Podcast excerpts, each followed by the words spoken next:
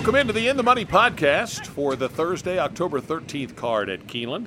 I'm Tom Leach, along with Jim Goodman, Keeneland's Director of Wagering Development. And we're going to take a look at races 7 through 10 that make up the late pick four. Jim, it starts with maiden two year olds at about seven furlongs. So we get uh, a good look at the, the odds board to start the pick four with these maiden two year olds. Who do you like before you see the odds board, anyway? Yeah, Mr. Huffman did a good job for us this time. I look on the outside to uh, summon your courage for Todd Fletcher, obvious choice at nine to five morning line. Coming off a very narrow narrow miss at Churchill, um, maiden special weight, 123,000, just a little bit more than ours, but we, we've still got $100,000 to give away for this race. So, uh, Summon Your Courage is 0 for 5, but has come close a couple times, has got three seconds. Uh, Luis Saez takes the mount, and Luis rode the horse at Saratoga, so give him a big shot in here. And then the only other horse I'm going to take in here is first time starter for Asmussen, uh, Extra Anejo. Uh, Gaffalione takes the mount. Horse has got couple bullet uh, has really worked well, and then typical for Asmussen just gave him on October 10th just a little breeze, 38 and three, but uh, 59 and one before that.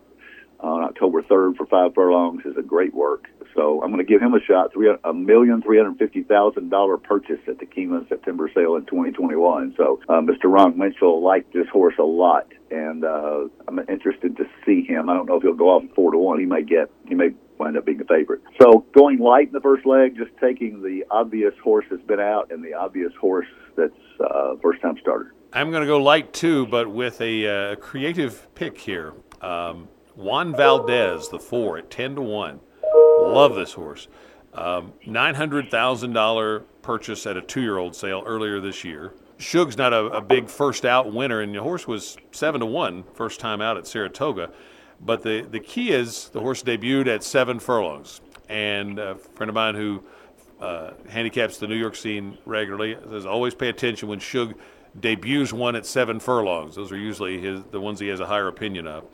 And this horse, it doesn't even, the, the trouble line doesn't begin to describe the start. He, he, he started, he spotted him six lengths at the, the start of the race uh, gathered himself and made a really nice move and actually got up even with instant coffee turning for home, who the horse that ran in the uh, Breeders' Futurity last weekend. So it was a good field, and then he just not ex- unexpectedly kind of flattened out, and so faded, and uh, the trouble, the uh, you know finish line looks poor. But don't think they really, you know, the jock probably knew the horse was out of gas and uh, didn't really uh, push as hard as he might normally to you know be sixth instead of eighth or something. So um, I think this horse runs a whole lot better with that race under his belt, and just on those circumstances, I think this horse is going to run big in this spot. Um, Shebue, I liked that first race. Popular name for the local Kentucky basketball fans. Horse ran a nice fourth in the debut on uh, Million Day at Churchill, and you figure you know that was a big day, so people were, were pointing their uh, good two year olds, and this horse now makes his second start and uh, showing up at the Keeneland meet with that name. I'm thinking that they uh, uh, believe that he's got a got a shot to run well, and then summon your courage. Uh, certainly um, need to take a look at. There's a couple of Diodoro horses there. Sacred Ground was second in his debut, and then Malibu Mendelson is a first timer, and then Extra Anejo is another one for Asmussen. Um, that uh, you know you, your point about the workouts is is a valid one. But I like Juan Valdez a lot. Eighth race, allowance optional claimer. It's uh, they're non-winners of two other than or $125,000 claiming tag. Six furlongs, three-year-old fillies. Static Fire looks awfully good in there. Good speed, good dirt form at Churchill in May. Had a nice effort at uh, Kentucky Downs last time, but was wide. And I think uh, that one's going to be uh, really tough on the surface switch back to dirt. Promises to dance for Brad Cox, second start off the layoff. Uh, chasing Fireflies started with two wins and then was fourth uh, last month at Churchill. And then Roses for Deborah is a little interesting. Four in a row, but all on synthetic. If that one, if she handles the switch to dirt, she could be a big player. Good early speed from uh, a nice inside draw. But I have static fire on top. How about you? Yeah, before I go into this race, I got to say something about Juan Valdez and instant coffee. You get the connection? Oh, that's right. I didn't even think of that, but you're right. Of course, Juan Valdez wouldn't have the instant coffee. That's right. Juan Valdez was the spokesperson for, I guess, Folgers or somebody. Something like uh, that, yeah. Colombian coffee. Good So I thought he's he's got to pick up on that instant coffee beat Juan Valdez. So I thought that's pretty cool. I like uh, the Static Fire is is the obvious choice in the second race uh, for a lot of reasons. Brian Lynch is a good trainer. Lake Peru takes him out back. Uh, has won uh, a race with the filly and uh, has shown versatility on dirt and turf. I'm also going to take Roses for Deborah simply because I'm not going to leave out a horse that's finished first four times in a row.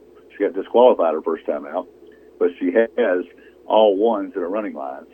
And um, you know, she those those Beyer figures at at uh, Presque Isle are usually not that great. That 87 uh, back in the little stakes race in July, that transfers really well. So this thing, this filly can run. I don't know if she can run dirt, but she can run synthetic. So I'm going to use her too. So I'm just going to go two six when we get to pick four. Let's go to the ninth race, first level allowance. Fillies and Mares three and up on the turf course at one mile, and uh, I think only the only turf race of the day. So the Keeneland Turf Pick three will come back on the Friday card. But who do you like in race nine, Jim?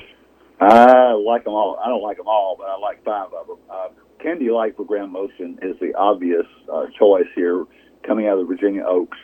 Didn't have a great start there. Came from uh, 13th and wound up two and a half lengths out off the lead, off the win.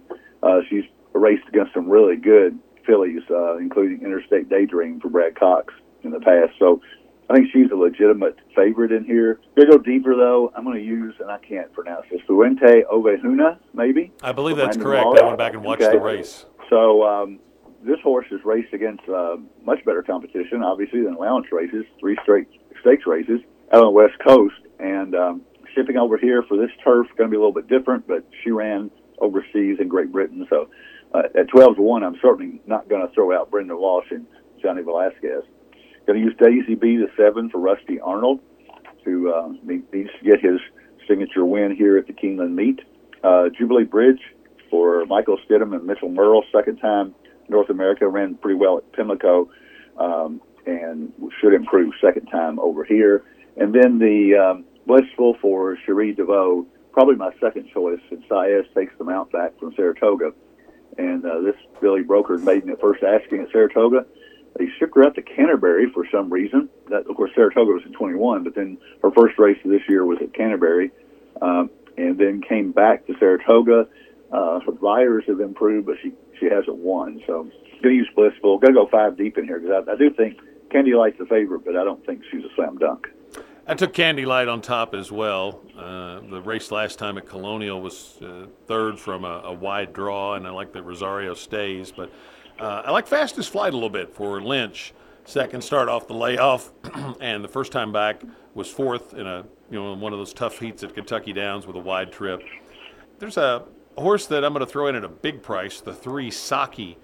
Uh, moves into the Correas barn. 19% is his strike rate with newcomers to his barn. And this horse made uh, her first start in the U.S. in grade three company, so they had a pretty high opinion of her. Uh, Fuente Ovejuna, I've got as well. Uh, had a fourth place finish in a grade three stake at Santa Anita in May, now moving into the Walsh barn. He does well with newcomers to his barn. Uh, Rusty Arnold with Daisy B, I've got on my list. Um, and then uh, Torres, T O E R I S, Torres for uh, Mark Casse, first time in that barn, coming off a layoff, but uh, you know, Mark Casse's an outstanding trainer. And so I'm going to go deep in this race. I did have the favorite, though, on top.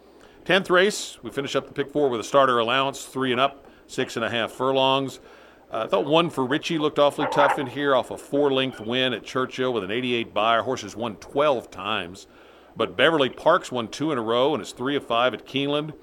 Thirsty Betrayal, the 10 horse, has nine wins. And then Cajun Brother, the nine, I'm going to include off the uh, 87 Beyer at Del Mar in late August. And this is the third start off a layoff for that one.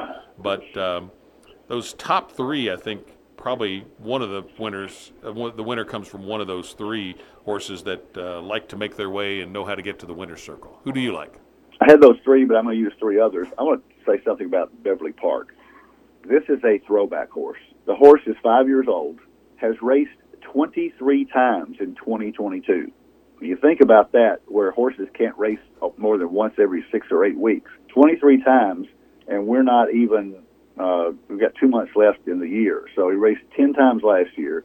Last two years, he's twenty for thirty-three. Get uh, and, get other horses on that horse's feed program. yeah, and you know, talking about making money for a for a trainer, the horse has made four hundred seventy-one thousand dollars, and it's running you know twenty thousand starter allowances. Uh, but this is a nice little purse, forty-four thousand. So I'm I'm going to pull for Beverly Park in here. I don't know if he's good enough to beat run one for Richie. One for Richie is going to be the uh, obvious favorite here. I also use a few others here. I'm going to use Fleet Ridge. I don't think you mentioned Fleet Ridge for John Arnett and Santana. Coming out of Prairie Meadows, uh, that's that's a that may be a stretch, but the numbers are good. And there's won five times out of 19.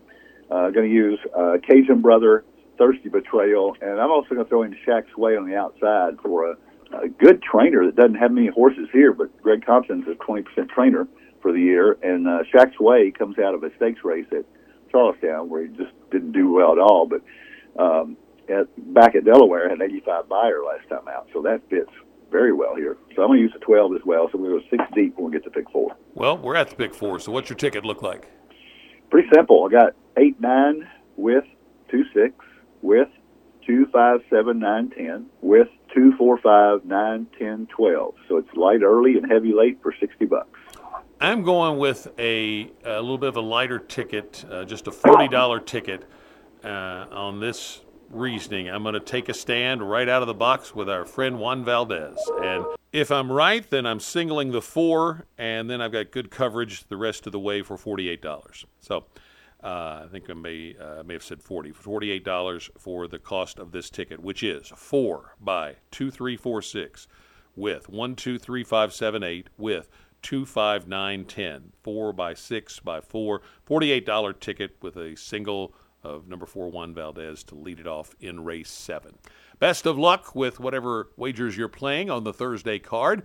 We'll be back for another edition of the In the Money podcast for the Friday card, which is headlined by the Grade Three Sycamore Stakes, a turf marathon. Really well matched field in there. Jim and I'll talk about it tomorrow. For Jim Goodman, I'm Tom Leach. That is the In the Money podcast for KeenelandSelect.com.